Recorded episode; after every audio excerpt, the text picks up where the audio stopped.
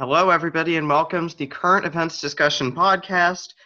Uh, it's somewhat reduced today. It's just me, Sam Maloney, and Sandra Srihari. Hi. And we're going to be starting discussing the recent border dispute flare up uh, with India, between India and China over in uh, the Galwan Valley. The Galwan Valley, yes. All right. So the many people did not know that India and China have historically and continue to have border disputes. Um, to understand why this is the case, if you can pinpoint one thing, it was the Simla Convention of 1914. This was a convention between the government of British India and Tibet to discuss the uh, border between Tibet, India, and China. Now, you may notice that one major power is not included. That would be China. The uh, Chinese delegate declined to sign it. In part, this was due to the uh, fact that China at the time was essentially being torn apart by civil war after the fall of the Qing dynasty. There were numerous local warlords, etc., and that uh, China, I believe, did not recognize the sovereignty of Tibet at the time. So, as a result, to, so as a result, the uh, convention was not established. Now, this didn't really affect anything until we go after World War II to the 1950s, right? At this point, India is independent. China has become communist under Mao Zedong, and uh, India and Pakistan have fought their first war over Kashmir. So at this point, there was a sense of almost unity between India and China at the time. Uh, Nehru and Mao Zedong saw eye to eye on many things, including the imperialism. However, they did, and they were both allies of the USSR. However, they did differ in that Mao Zedong was significantly more aggressive in his foreign policy strategies, whereas uh, Nehru was, to put it simply, not. Now, this didn't really cause much discord between the two until 1959 when China invaded Tibet. Many Tibetan refugees, including the Dalai Lama, moved to India. And India's acceptance of these refugees became a major sore point in relations with China. Uh, famously, Khrushchev actually had to talk Mao Zedong and Zhou Enlai down from uh, threatening India over the uh, acceptance of the Dalai Lama in, ni- in the 1959. However, this was a major tonal shift between the two countries. And from then on, it was viewed less with support and more with less. The countries didn't really support each other as much, and there was much more strife and uh, between them. But it still went relatively well until 1962, when the first war between Pakistan and India started.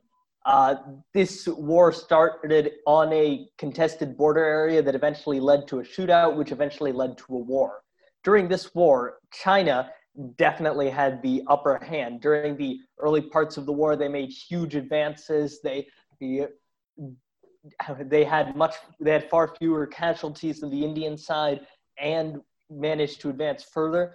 Eventually, Zhou Enlai ordered the advance to stop, and China controlled significant portions of the of the eastern part of Kashmir. Now the federal now the I think it's a federal territory now of Ladakh.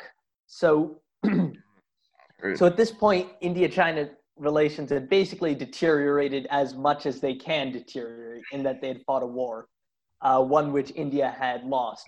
In 1965, yeah. there was a uh, Pakistan tried to uh, tried to retake Kashmir, but lost, but ultimately lost the war with uh, an Indian army on the outskirts of Lahore, Pakistan's second biggest city, before surrendering.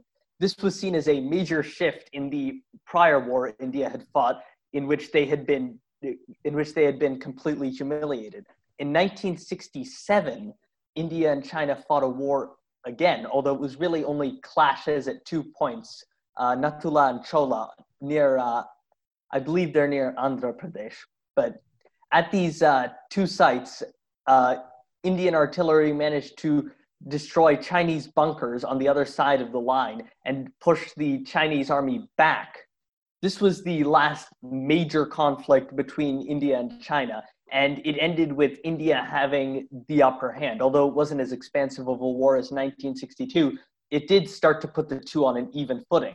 There were major military, or there were the last debts on the line of actual control, which is the line where the Chinese advance stopped, and where and beyond which is both Indian claimed China, areas administered by China which are claimed by India, and China proper. So it's not the border so much as the area where Chinese expanse, at least according to the Indian government, was halted. It's the Look facto Chinese border, map. the border. Yeah.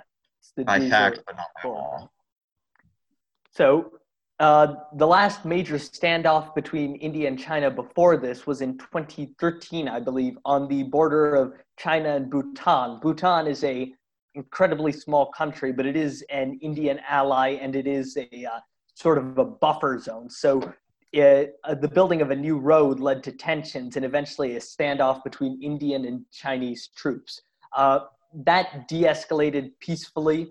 However, what happened recently did not. Now, as you have no doubt heard, there has been uh, there have been issues with China and India's border since, well, I think since April or May. So, uh, in on June 6th, there was a brief there was a brief bit of closure when they signed a court when they signed a series of accords that were basically just designed to end hostilities. However, very quickly afterwards, the uh, the fighting broke out. So, what exactly happened? Well, knowledge on what happened is a little bit scarce. Most of what happens came from Indian military sources. The Chinese military has provided some information, but not really that much. And they've avoided casualty counts because they claim that it would further further increase tensions with India. But oh, sure they would have.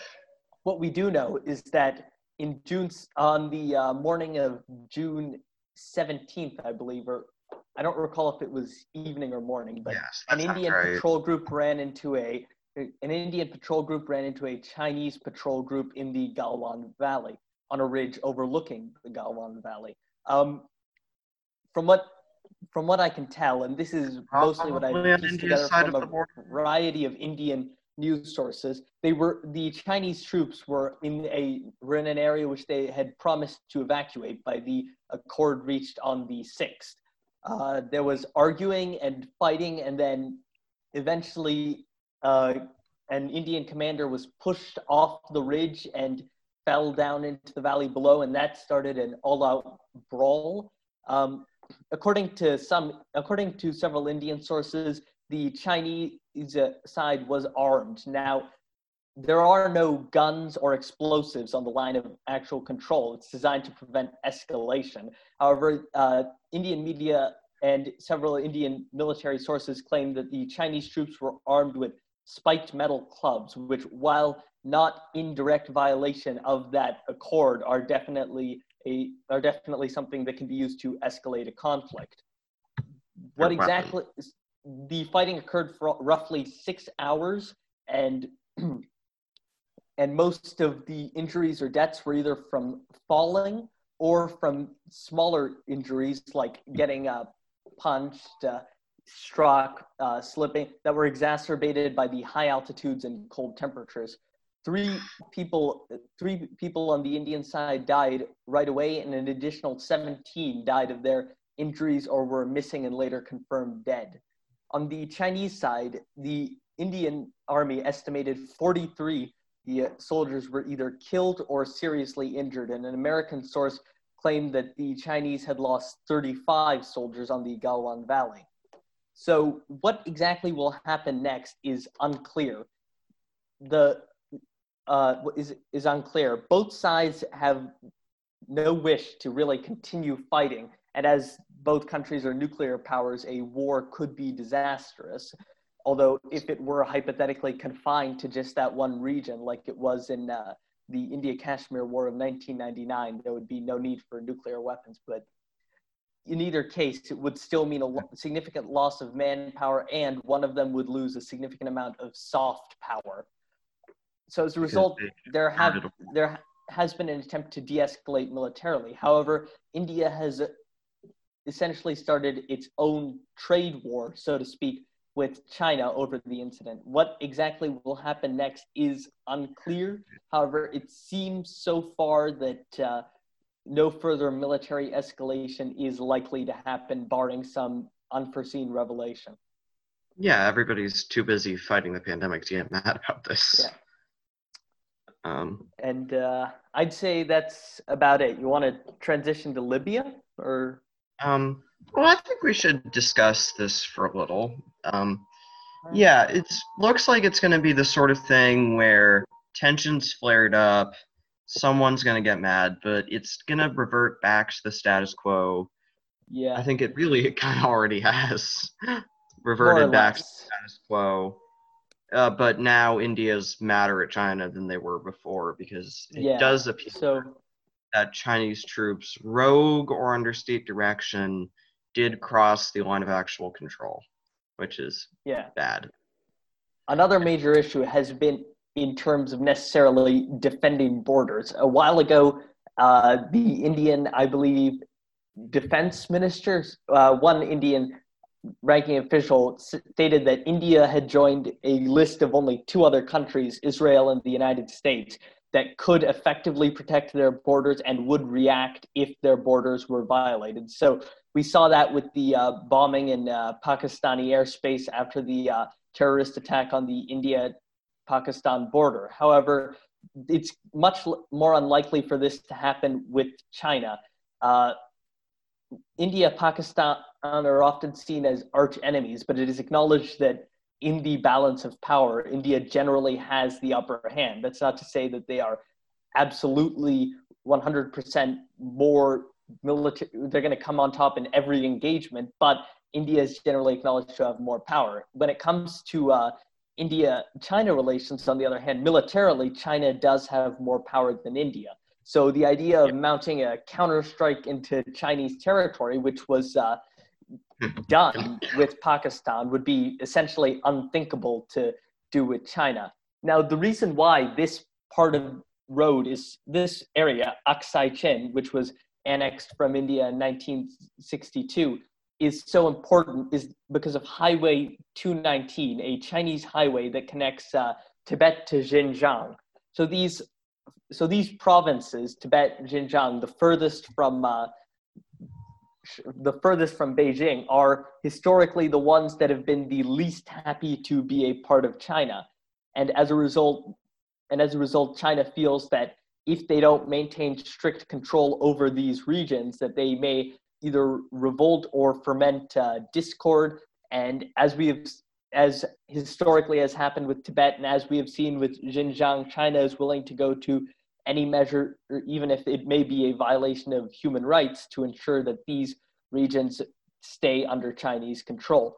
As a result, uh, keeping control of Aksai Chin is necessary because not only would it be a uh, loss in a in a national sense, like in the sense of a national spirit, because it would re- get rid of a national because it would be land that was once Chinese no longer being owned by China, but it would also be you know, a problem in a very physical sense in that those territories that are now further disconnected from uh, China.